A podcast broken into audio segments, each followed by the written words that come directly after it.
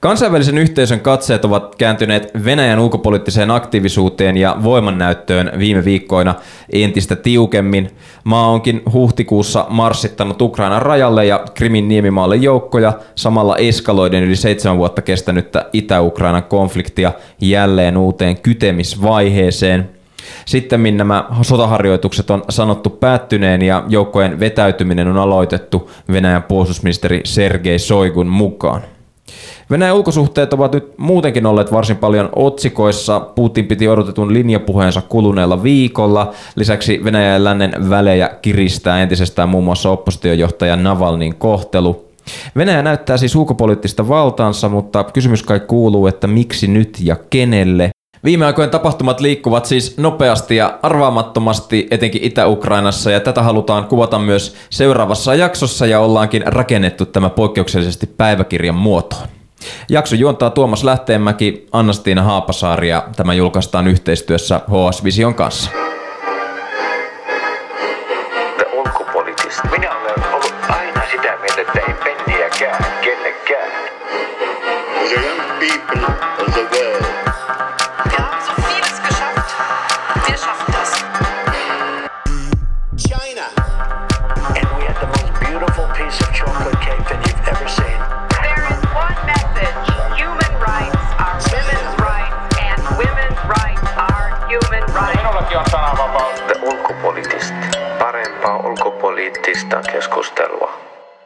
Sunnuntai 18. huhtikuuta 2021. Niin, aloitetaan tämä meidän podcast-jakso hyppäämällä ensi tuonne Ukrainaan. Haastatellaan tutkija Johanna Suhosta haastatteluinsertin muodossa. Suhonen on aiemmin työskennellyt tarkkailijana Etyjin tarkkailuoperaatiossa ja kirjoittanut kirjan myöskin Itä-Ukrainasta ja Venäjän vaikuttamisesta Juha Antero Puistolon kanssa –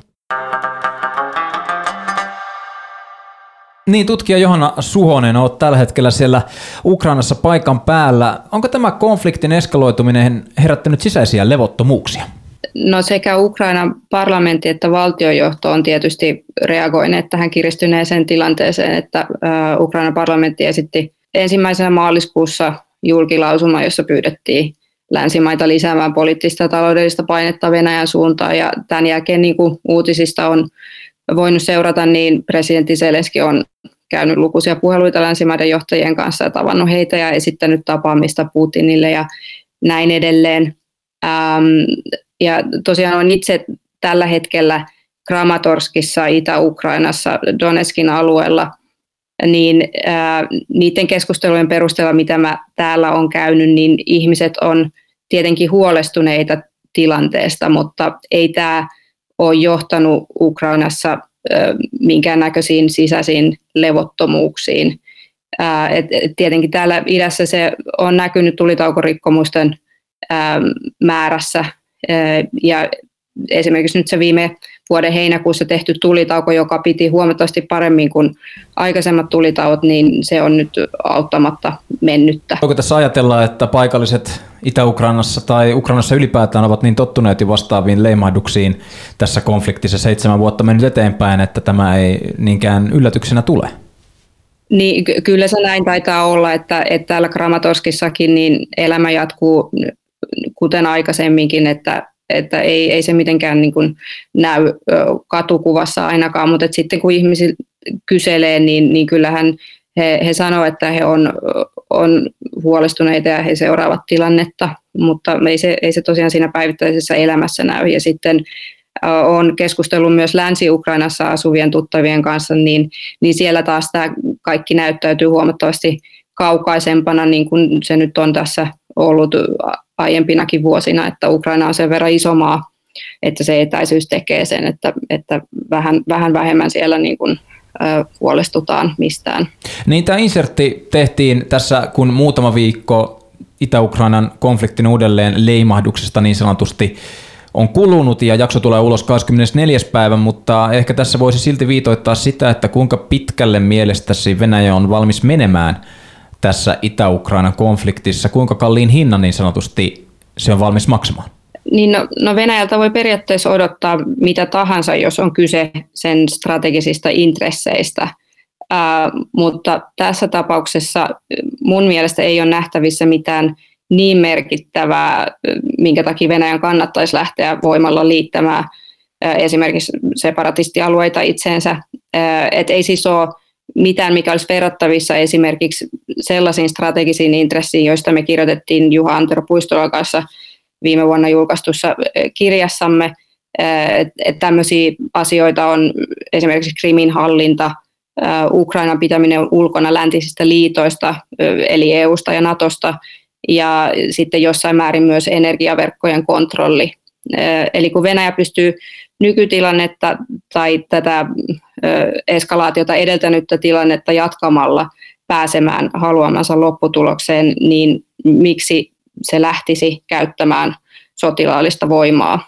Et tietysti kun on lukenut uutisia ja viimeisimpiä raportteja, niin tuossa Ukrainan rajan tuntumassa ja Krimillä ja jos noin separatistit lasketaan mukaan, niin on nyt sen verran kalustoja joukkoja, että, että kyllähän Venäjällä kyky olisi olemassa isompaan hyökkäykseen ja alueen liitoksiin.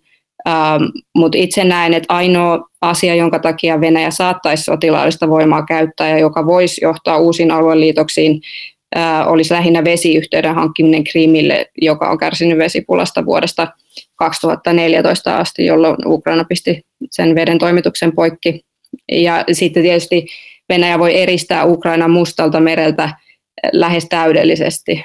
Ja tällä hetkellä se eristäminen tapahtuu alustarkastuksilla ja, ja sitten sillä Kertsin salmen sululla äh, haluttaessa. Niin jos mietitään tätä voiman näyttöä Venäjältä nyt Itä-Ukrainan rajalla ja, ja tätä voiman keskittämistä, niin aika klassisesta voimapolitiikan manuverista voidaan, voidaan niin kuin puhua. Ehkä kiinnostava tähän liittyen olisi kuulla sulta, että jos tästä nyt Venäjä sitten perääntyisikin yllättäen, niin voitaisiinko se nähdä alueellisena arvovallan menetyksenä Venäjän näkökulmasta? No mä en näe sitä semmoisena, että ähm, mä lähtisin siitä, että Venäjän tarkoitus on lähinnä ollut tällä aseellisella ja joukkojen läsnäololla niin viestittää tiettyjä asioita Ukrainan johdolle ja länsimaiden johdolle ja, ja testata ää, Bidenin uutta hallintoa ja sitten mahdollisesti myös viedä huomiota pois Duuman vaaleista ja niihin liittyvästä protestiliikehdinnästä. Eli Venäjä ei siis käytännössä joudu perääntymään mistään tavoittelemastaan, niin, niin en näe sitä, että se olisi niin Venäjän näkökulmasta mitenkään sotilaallisen arvovallan menetys. Niin, tämä Itä-Ukrainan konflikti, tai oikeastaan varmaan sitä sodaksi voisi suoraan kutsua, niin on kestänyt jo yli seitsemän vuotta. Venäjän intressit tässä mietityttää erityisesti sen näkökulmasta, että jos ajatellaan tulevia vuosia, niin onko tämä Itä-Ukrainan tilanne tai onko se todennäköistä, että tämä Itä-Ukrainan tilanne tulee jatkumaan tällaisena ajoittain leimahtavana ja kytevänä konfliktina? Mm. No, kuten tuossa aikaisemmin totesin, niin Venäjällä tuskin on aikomuksena hyökätä, vaikkei sitä tietenkään voi tietää varmaksi, kun ei ole kristallipalloa olemassa, mutta että paljon se mahdollinen eskalaatio riippuu siitä, että miten hyvin osapuolet malttaa olla reagoimatta provokaatioihin ja, ja tässä idässä käytävään äm, sotaan, että monestihan tilanteet eskaloituu pienistä tapahtumista, joiden ei ollut välttämättä tarkoitus käynnistää mitään suurempaa. Et, ja sitten siinä on tietysti se, että vaikkei Ukraina reagoisi, niin tekosyy voidaan aina keksiä. Ja tämmöisestä on hyvä esimerkki Kertsinsalmen marraskuun 2018 tapahtumat, kun silloinhan Venäjä itse käytännössä kärjisti tilanteen ja käytti sitä tekosyynä kolmen Ukrainan laivaston aluksen ja, ja näiden miehistön haltuunotolle ja vangitsemiselle. Ja, ja samalla tavalla tekosyy on myös Venäjä käyttämä ja viime viikkona aika usein kuultu argumentti, että Venäjä on pakotettu puolustamaan Donbassissa asuvia kansalaisia, jos konfliktin laajuus sitä edellyttää. Ja tälle argumentille Venäjä on ahkerasti rakentanut pohjaa myöntämällä Venäjän passeja näille idän niin kutsuttujen kansantasavaltojen asukkaille viime vuosien aikana. Mutta mitä, mitä tuohon konfliktin mahdolliseen laajentumiseen tulee, niin mä olen sitä mieltä, että esimerkiksi Yhdysvaltojen äskettäin asettamat lisäpakotteet oli erinomainen asia jännitteiden laskemisen näkökulmasta, sillä kuten nyt on todettu jo useammassa sodassa lähtien Georgiasta, Syyriaan ja Ukrainaan, niin Venäjä menee niin pitkälle kuin sen annetaan mennä. Ja parhaillaankin siis testaa sitä, mitä reaktioita sen toimet aiheuttaa vai aiheuttavatko juuri mitään. Että tänä päivänä pitäisi olla selvää, että Venäjän voimankäyttöön on vastattava lujuudella, jos halutaan saada aikaa, aikaa muutos sen toimissa. Mutta että tuollainen jäätynyt konflikti lienee lopulta kustannustehokkaan keino pitää yllä Venäjän intressejä, joten mun mielestä on odotettavissa, että Itä-Ukraina pysyisi samantyyppisenä konflikti- tai sota-alueena kuin esimerkiksi Abhasia, Etelä-Ossetia ja Transnistria. Keskiviikko 21. päivä huhtikuuta 2021. Niin, mielenkiintoinen viikko tosiaan menossa sunnuntaina nauhoitettu Johanna Suhosen insertti loi katsauksen tähän alkuviikkoon ja mielenkiintoista on tosiaan huomata se, että näin keskiviikkoon 21. päivä kun saavutiin, niin tilanne on hieman jälleen muuttunut. Meillä on tänään ulkopoliittistin podcastissa erinomainen katsaus asiantuntijoita vieraita ja, ja keskustellaan siitä, että minkälaisen viestin Venäjän armeijan aktivoituminen tuolla Itä-Ukrainan rajalla heittää länsimaiden suuntaan ja kuinka tämä Putinin viimeisin linjapuhe suhteutuu Venäjän ulkopolitiikan laajempiin suuntaviivoihin. Meillä on vieraana Venäjän turvallisuuspolitiikan tutkimuksen Mannerheim professuuri, apulaisprofessori Katri Pynnöniemi Helsingin yliopistosta ja maanpuolustuskorkeakoulusta sekä tutkija Henri Vanhanen ulkopoliittisesta instituutista. Keskitytään tässä keskustelussa erityisesti tähän Ukrainan konfliktiin, mutta otetaan vähän laajempi katsaus vielä tähän alkuun. Meneilläänhän on tämmöinen Venäjän niin sanottu superviikko, jonka puheenaiheita ovat tämän Ukrainan tilanteen lisäksi ainakin Navalnin kohtelu vankilassa, protestit siihen liittyen ja Valko-Venäjän Lukashenkan vierailu Venäjällä. Putin piti tosiaan tänään keskiviikkona odotetun vuotuisen linjapuheensa, joka käsitteli vain niukasti ulkopolitiikkaa, vaikkakin välitti myös kipakan viestin siitä, ettei Venäjän asioihin tulisi muiden valtioiden puuttua. Mitkä oli tämän puheen pääviestit toisaalta yleisesti ja sitten toisaalta ulko- ja turvallisuuspoliittisesti? Oliko niillä uutisarvoa? Jos voit Henri Vanhanen Upista vaikka aloittaa. No näissä tässä puheessahan tota, ei tosiaan hirveästi tätä ulko- ja turvallisuuspolitiikkaa käsitelty. Tämä puhe on lähtökohtaisesti presidentin keino tietysti viestiä venäläisille, ja se tässä puheessa tietysti painottui Venäjän sisäiset asiat, terveydenhuoltokysymykset, koronapandemian kaltaiset koulutusasiat, mutta ne ulkopoliittiset osiot, niin niissä tosiaan oli ehkä tällaista epämääräistä uhoa ja varoituksenomaisuutta – lännen suuntaan, mikä tietysti liittyy siihen, että viime, viime kuukausina tätä sanasotaa on käyty niin EUn ja, ja Venäjän kuin EUn ja, ää, Venäjän ja Yhdysvaltaankin välillä. Ja tässä näissä nähtiin tämmöinen erilainen pyrkimys sitten vastata niihin osaltaan, mutta jäi kuitenkin ikään kuin semmoinen vaikutelma, että tästä puheesta jätettiin pois ehkä jotain, mitä sitten Venäjä aikoo seuraavaksi tehdä, eli, eli vielä tässä vaiheessa on aika vaikea sanoa, mitä tämä puhe, puhe kertoo tulevasta. Aivan, kiitoksia tästä. Mites Katri Pynnöniemi, minkälaisia ajatuksia sinulle heräsi? Joo, tosi, tosi hyvä, hyvää analyysiä. Eli tota, kyllä tämä oli tällainen vaali, Duuman vaaleihin valmistaudumme ja, ja roposia jakelemme tota, eri suuntiin Venäjällä ja sitten tietysti kiinnostavasti infrastruktuuriprojekteja, joista on puhuttu varmasti sieltä 2000-luvun alusta saakka.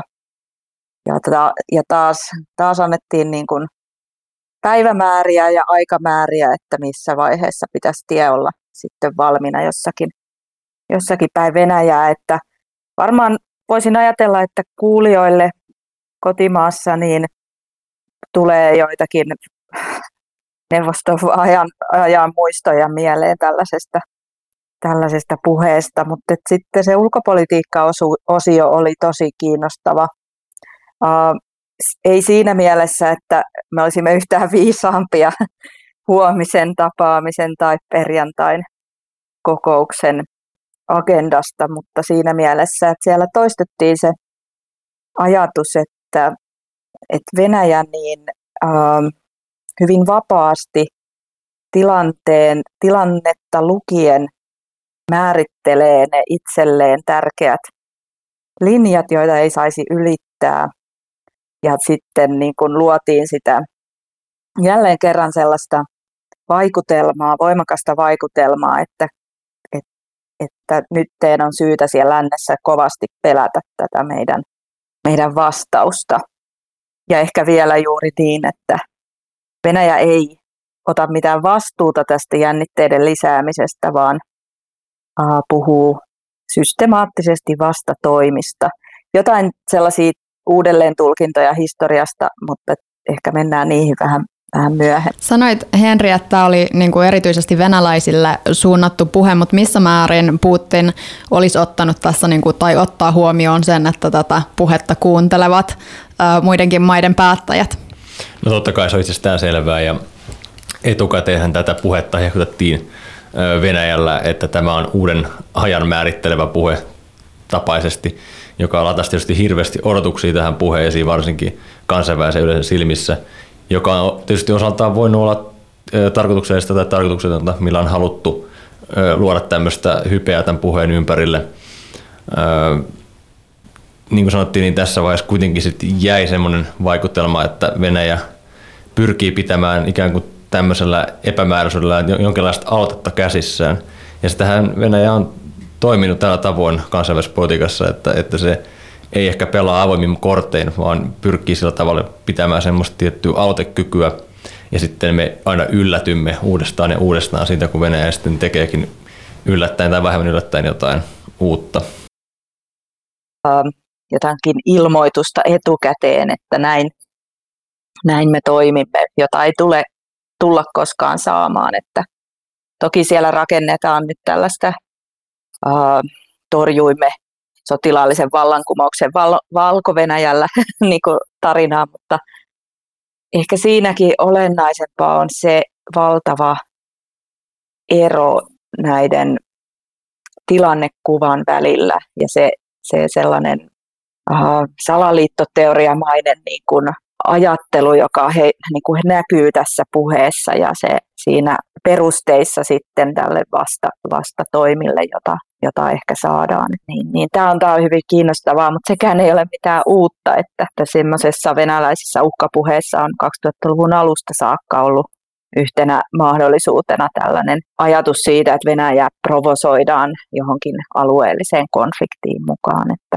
ja tämmöisistä provokaattoreista puhuttiin tässä puheessa nyt viittasi. Tosiaan odotettiin, että Putin nostaisi tässä puheessaan esille Ukrainan, mitä hän ei kuitenkaan sitten tehnyt. Voidaanko ajatella, että päätös olla vastaamatta näihin odotuksiin ja olla puhumatta Ukrainasta välittää kuitenkin jonkinlaisen viestin ehkä rivien välistä?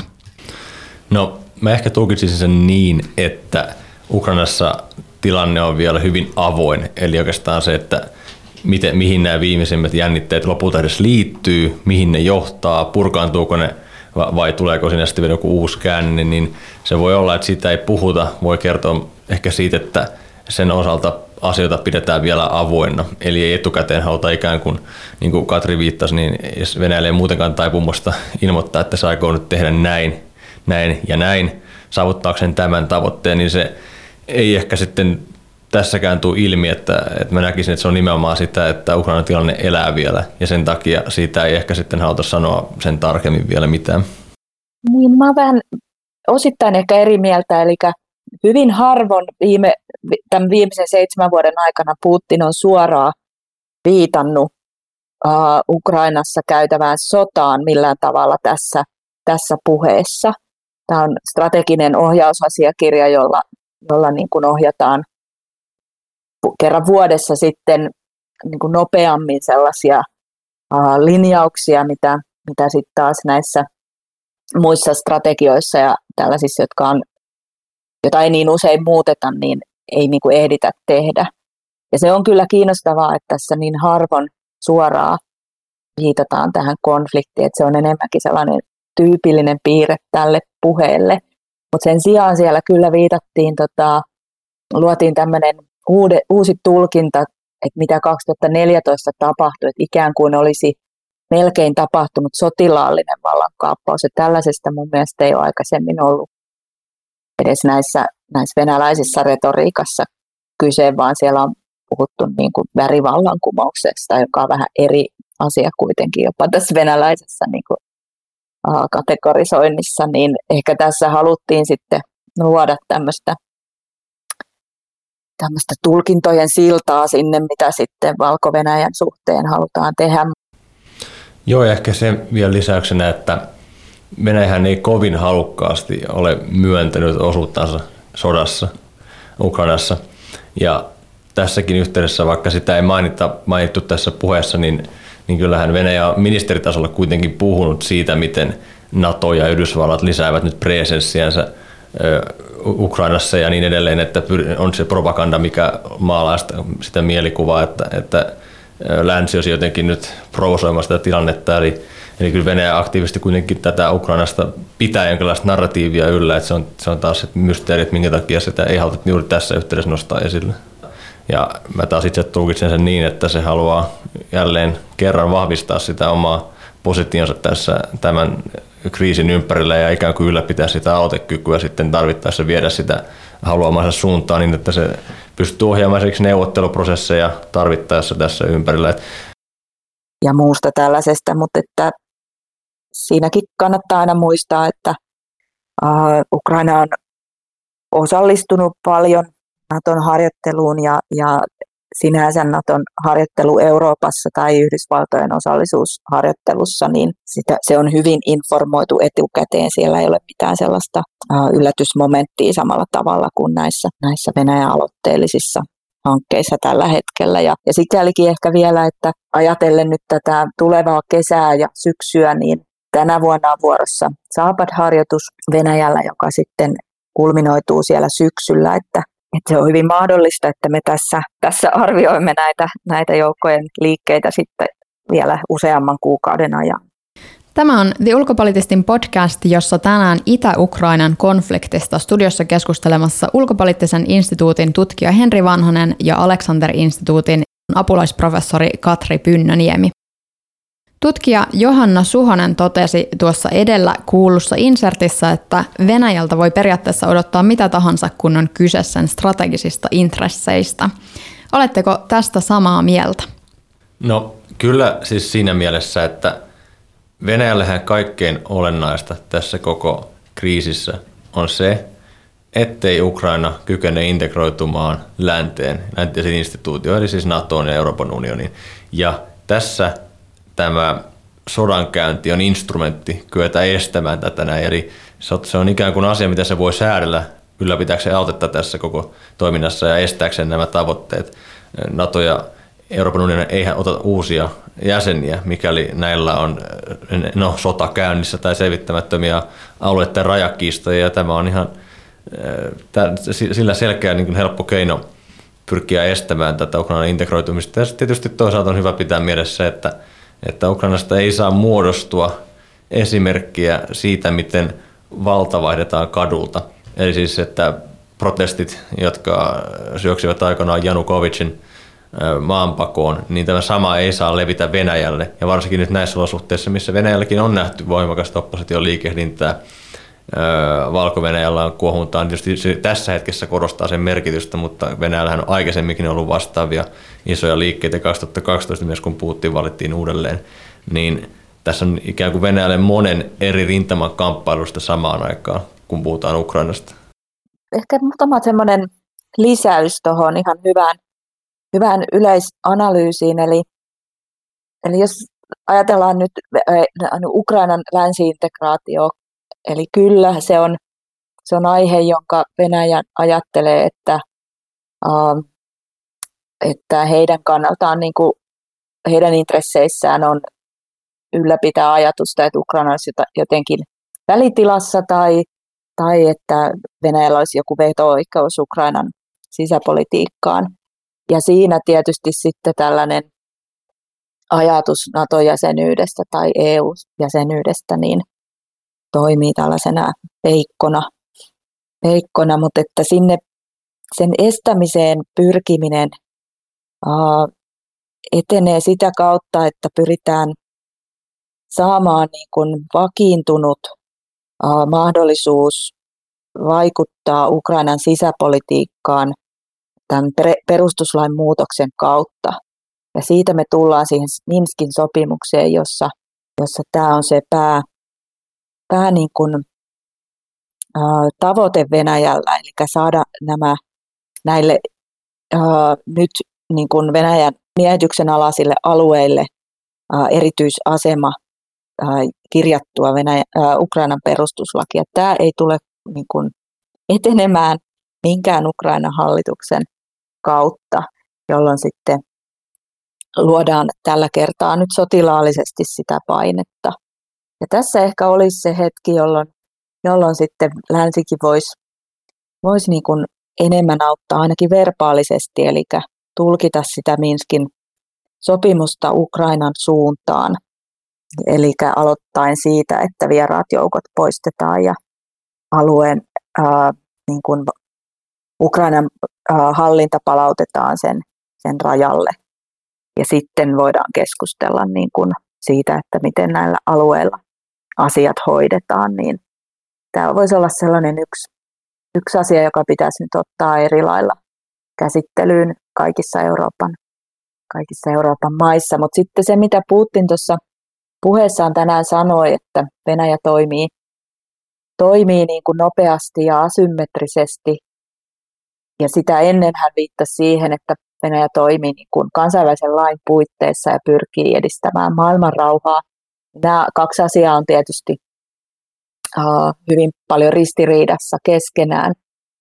Ja on vaikea nähdä, että miten Venäjä pystyisi nyt tässä nykyisessä tilanteessa luomaan sinne sellaisen ratkaisun konfliktiin, jossa jollain, jollain muodolla uh, toimittaisi kansainvälisen lain puitteissa, eli vaikka ää, tuomalla niin sanottuja rauhanturvaajia sinne Itä-Ukrainan alueelle, niin mun on hyvin vaikea nähdä, että mikään läntinen, läntinen maa niin kuin lähtisi mukaan tällaiseen, tällaiseen leikkiin tässä vaiheessa.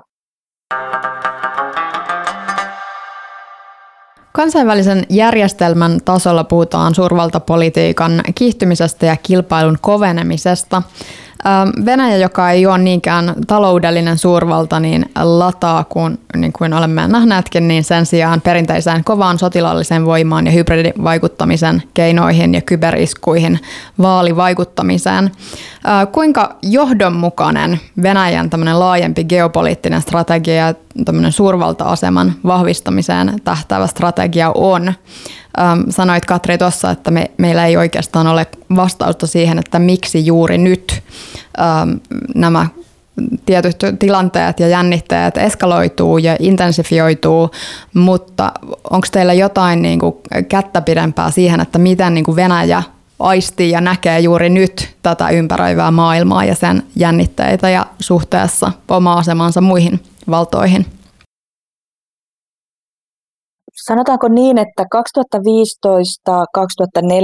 jolloin nämä viimeiset Venäjän strategia-asiakirjat on, on hyväksytty, sitä vuosia jo aikaa ja on odotettu, että niitä oltaisiin uudistettu nyt tässä vuodenvaihteen tienoilla, mutta ei ole ainakaan julkisuuteen vielä putkahtanut uusia, uusia versioita, josta voidaan ehkä vähän päätellä sitä, että semmoinen iso kuva ei ole, ei ole muuttunut. Ja, ja se, mitä siellä niin kuin Sanotaan on, että tällainen kaikilla alueilla tapahtuva kilpailu erilaisten, erilaisten tota, talous- ja arvopohjaisten järjestelmien välillä.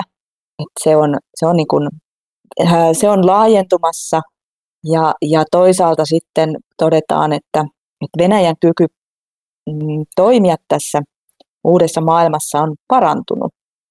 Ja, ja siellä ollaan, niin kuin Putinkin tänään vaikutti hyvin, hyvin itsevarmalta, vaikkakin hänen väitteensä sitten meistä muista vaikuttaa aika, aika tota fantastisilta, niin, niin siellä, siellä on, niin kuin musta tuntuu, että tullut sellainen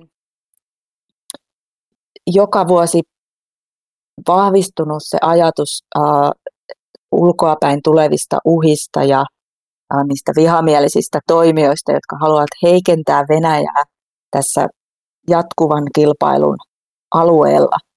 Ja sitten se tämä yhdistettynä siihen, että Venäjä kokee, että se tällä sotilaallisen voiman näytöllä ja käytöllä on sitten pystynyt niitä omia intressejään saavuttamaan. Ja tämä yhdistelmä on aika, aika ikävä, koska siitä puuttuu, uh, puuttuu muuta kuin retorisena elementtinä ajatus, että voitaisiin uh, dialogia diplomatian kautta näitä, näitä konflikteja ratkaista. Että se ei toki ole niin kuin täysin pois siitä Venäjän ulkopolitiikan retoriikasta ajatus dialogista, mutta, mutta usein ne aloitteet on niin kaukaa haettua tai, tai niin vaikeita jotenkin siinä raamissa toteuttaa, josta Venäjä sitä lähtee ajamaan, että niihin on vaikea sitten niin kuin vakavasti, vakavasti lännen suhtautua. Entäs Henri, näetkö sä, että tämä Venäjän asennoituminen on niin kuin vanhaa perua vai onko siihen tullut mukaan uusia elementtejä? No totta kai Venäjälläkin nämä käsitykset sen intresseistä ja niitä mahdollisesti uhkaavista asioista elää ajassa, mutta kyllä jos yksinkertaistaan todetaan, niin kyllähän NATO ja Yhdysvallat on näyttäytynyt Venäjälle hyvin kätevänä uhkakuvana myös tänä päivänä ja se kehitys mun on vaan voimistunut. Ja tietysti jos ajatellaan tätä vaaleihin vaikuttamista, niin sehän on aika räikeä toimenpide ollut suorastaan semmoinen, mitä olisi ehkä pidetty joskus ennen vanhaan hieman ehkä liiankin jopa röyhkeänä toimenpiteenä, niin se ehkä kertoo siitä, että Venäjälläkin ehkä katsotaan sitten, että vaikka Yhdysvallat edelleen on johtava toimija taloudessa sotilaallisesti, niin kyllä Venäjä sitten pyrkii sitä kuitenkin haastamaan, että on jäänyt semmoinen mielikuva, että ikään kuin muut olisivat menneet vähän eteenpäin tässä sen suhteen, miten he raamittavat sitä ulkopoliittista kenttää. Eli Venäjälle ikään kuin se se tota, halu peilata sitä Yhdysvaltojen kautta on säilynyt hyvin keskeisenä. Ja nyt jos Yhdysvallat sitten näyttäytyy tai on näyttäytynyt siltä, että siinä olisi tapahtunut tämmöistä sisäistä heikentymistä, niin se voi olla, että Venäjä ehkä pyrkii aistimaan tässä semmoisia uusia tilaisuuksia, pyrkiä sitten ikään kuin iskeä tähän Yhdysvaltain heikkoon hetkeen ja sitä kautta ajamaan omia tavoitteita. Ja kyllähän Venäjälle selvästi on varmasti voimistunut se mielikuva, että alkaa jo Georgiasta tai, tai nyt sitten Ukrainasta tai Syyriasta, että käyttämällä sotilaista voimaa voidaan saavuttaa tavoitteita, koska sille ei aseteta selkeitä rajoitteita, mitkä sitten osoittaisi päinvastasta. Jes, kiitos. Tähän loppuun voisi puhua myöskin heijasten vaikutuksista erityisesti EUn turvallisuuspolitiikan näkökulmasta. Kysynpä kysymyksen näin päin, että Eurooppa muun maailman ohella on kärsinyt kovin tästä COVID-19-pandemiasta ja, ja tota, oikeastaan voisi ajatella ehkä sen ulkopoliittista yhtenäisyyttä haastetaan tai testataan valtapolitiikan keinoin aika inhottavassa tilanteessa, jos näin se voisi muotoilla. Paljon puhutaan myös siitä, että, että tota, tällä Itä-Ukrainan toiminnalla tai tällä eskalaatiolla niin Putin katsoo Bidenin hallinnon ulkopoliittista kanttia tai kortteja, mutta tässä myöskin Saksassa Merkelin aikaan päättymässä, mikä herättää tai nostaa ihan mielenkiintoisia kysymyksiä esiin. Minkälaisia heijasten vaikutuksia tällä konfliktilla Itä-Ukrainassa siis on teidän mielestä EUn turvallisuuspoliittiselle yhtenäisyydelle? Sillähän on ollut jo hyvin merkittäviä heijastuksia. Se on ensinnäkin hyvin usein sanotaan, että EU on kyvytön ja heikko toimija Venäjän edessä, niin tietysti samaan aikaan on hyvä muistaa se, että EU on hyvinkin yhtenäinen pakotteiden osalta, mikä on siis konkreettista politiikkaa, siis Venäjän EUn asettamat pakotteet Venäjälle Krimin ö, tota, liittämisen ja Itä-Ukrainan sodan seurauksena, niin, niin kyllähän se on heijastunut jo siihen, ja sitten myös se, että useimmissa myös eurooppalaisissa valtioissa on koettu tätä vaaleihin, vaaleihin tota, puuttumista venäläisten toimijoiden taholta, niin kyllähän se ikään kuin ajatus Venäjästä strategisena kilpailijana eikä niinkään kumppana, niin sehän on voimistunut.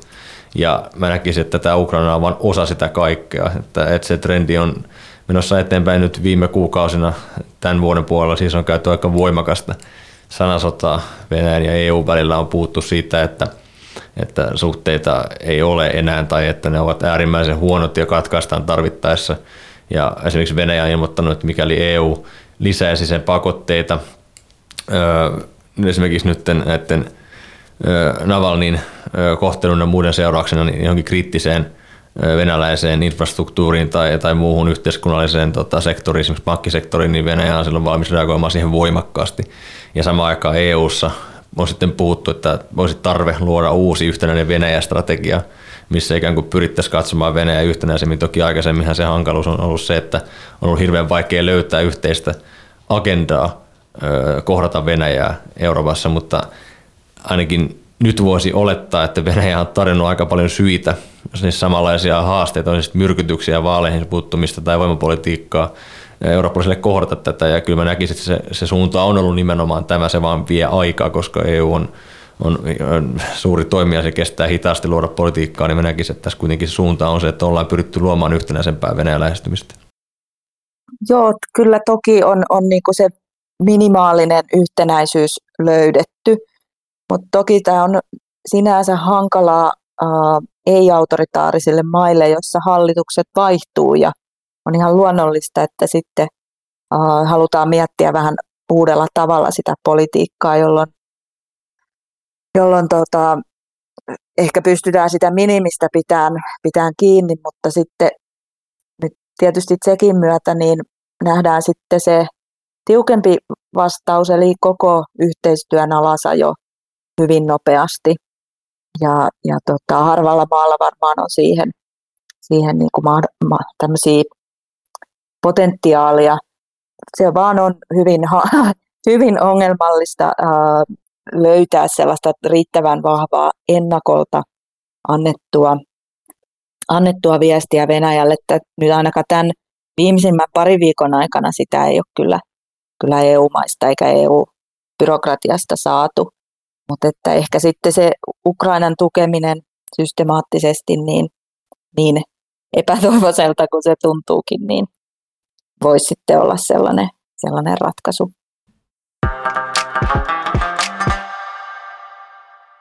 Perjantai 23. huhtikuuta 2021.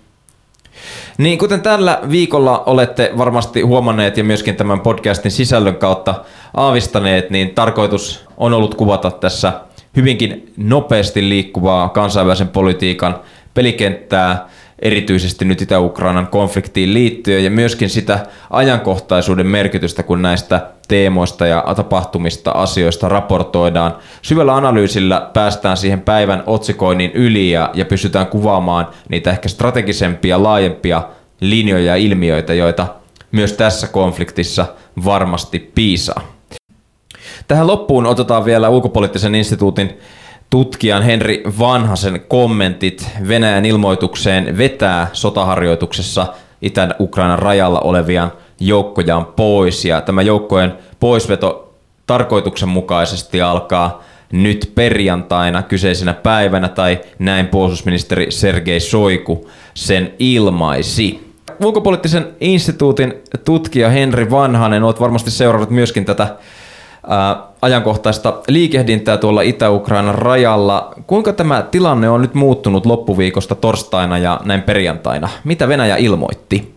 No Venäjän puolustusministeri Sergei Shoigu ilmoitti nyt, että Venäjän niin sanotut sotaharjoitukset alueella on saatu päätökseen ja näiden joukkojen on sitten määrä palata takaisin asemapaikoilleen. Ja tietysti tämä oli sikäli yllättävä ilmoitus, että Venäjähän on nimenomaan lisännyt joukkojensa määrää tässä viime viikkoina. Tämän ilmoituksen mukaan harjoituksiin, Venäjän ilmoituksen mukaisiin harjoituksiin osallistuneiden joukkojen olisi nyt määrä palata tukikohtiin toukokuun alkuun mennessä. Onko niin, että kaikki joukot siirtyvät, jääkö alueelle mahdollisesti kalustoa tai muuta? No kyllä, siinä mielessä tämä Venäjän ilmoitus on hieman harhaanjohtavaa, että kaikkia joukkoja ei tosiaan olla vetämässä pois tietojen mukaan osa joukoista jäisi nyt alueelle ainakin Venäjän Zapad 2021 harjoitusta varten, joka järjestetään tämän vuoden syyskuussa. Ja on myös selvää, että tämän ilmoitetun vetäytymisen todellinen laajuus ja merkitys selviääkin vasta myöhemmin. Sinne jää myös joukkoja tänne alueelle, joita Venäjä on sijoittanut sinne pysyvästi vuodesta 2014 alkaen. Ja tässä mielessä tilanne luo väkisinkin mieleen Syyrian, jossa Venäjä vielä muutama vuosi sitten ilmoitti myös vetäytyvänsä, mutta näinhän ei sitten lopulta käynyt. Jos me ajatellaan tätä päätöstä nyt vetää joukot tällaisen pitkällisen ehkä epäilyksen ajan ja, ja sellaisen huolestumisen ajan jälkeen, kolme-neljä viikkoa tätä kait kesti näin, näin pitkälti, niin minkälaisia alueellisia vaikutuksia tällä päätöksellä on? No tietysti jos sinne jää vahvistettuja joukkoja, niin tietysti se lisää Venäjän kykyä operoida sillä alueella tarvittaessa. Ja kyllähän tässä myös aika nopeasti osoitettiin, että Venäjä kykenee sitten nopeasti keräämään ja keskittämään joukkonsa näille alueille. Sinänsä se on mielenkiintoista myös, jos ajatellaan, että, että kun Venäjähän on ylläpitänyt tässä narratiivia siitä, että kyse olisi harjoituksesta, mutta tietysti näiden joukkojen suuruus, mikä oli siis hyvin merkittävä iso määrä joukkoja sinne kerääntyy sitten 2014 taisteluiden, niin ja sitten kun ne sijaitsevat vielä tämän sota-alueen läheisyydessä, niin tietysti saa kuulostamaan Venäjän selityksen sotaharjoituksesta hieman erikoiselta, että ää, tämä Venäjän joukko ja on ollut koko ajan sen verran näyttävää ja avointa, että kyseessä on todennäköisesti ollut sitten signalointi ää, lännelle ja Ukrainalle. Ja tietysti rinnakkain on huolen siitä, että tässä olisi käynnistynyt, olisi ollut valmistelut laajempiin sotatoimiin. Ää, ehkä nyt toinen sanoa, että lähiviikkona Ukrainan tilanteessa tullaan seuraamaan tarkkaan, kuinka isoista näistä joukoista lopulta poistuu minne ne siirtyvät, ja sitten sillä tavoin se alueellinen vaikutus pidemmällä aikavälilläkin käy ilmi, jos on käydäkseen. Nyt näin loppuun voisi ottaa vielä yhteenvedon. Tämä harjoitus nyt järjestettiin ja selkeästi joukkoja ollaan vetämässä pois, mutta jos me mietitään niitä taustasyitä, niin miksi ihmeessä Venäjä tällaisen harjoituksen halusi toteuttaa ja tällaisen niin sanotun mediamyrskyn sen puitteissa aiheuttaa? No, jos Venäjä nyt ilmoituksessa mukaisesti ainakin isomman osan joukoista vetää pois, niin on tämä episodi Ukrainassa ollut vähintäänkin voimannäyttöä lännen, lännen Ukrainan suuntaan sekä osoitus siitä, että se kykenee, Venäjä siis kykenee nopeasti lisäämään painetta Ukrainan sodassa. Mutta se on tietysti huomioitava, että nämä tapahtuvat viime viikkojen aikana eivät ainakaan toistaiseksi muuttaneet merkittävästi Ukrainan sodan strategisia asetelmia suuntaan tai toiseen, vaan päinvastoin ne vahvistivat niitä olemassa olevia linjoja. Ja tässähän nyt ei oikeastaan ole sitten tehty varsinaisesti myönnytyksiä Venäjän suuntaan tämän paineen alla, eikä myöskään sitten Venäjä tullut oikein tekemään minkälaisia myönnytyksiä. Eli on hieman epäselvää, että mitä tästä sitten lopulta itse kukin osapuoli sai tästä paineen lisäämisestä, mutta tämä tilanne voi vielä kehittyä hyvin moneen suuntaan. Tähän päättyy The Ulkopolitistin päiväkirjamainen kuvaus viime viikon tapahtumista Itä-Ukrainassa. Oikein paljon kiitos, että kuuntelit. Oikein hyvää päivänjatkoa.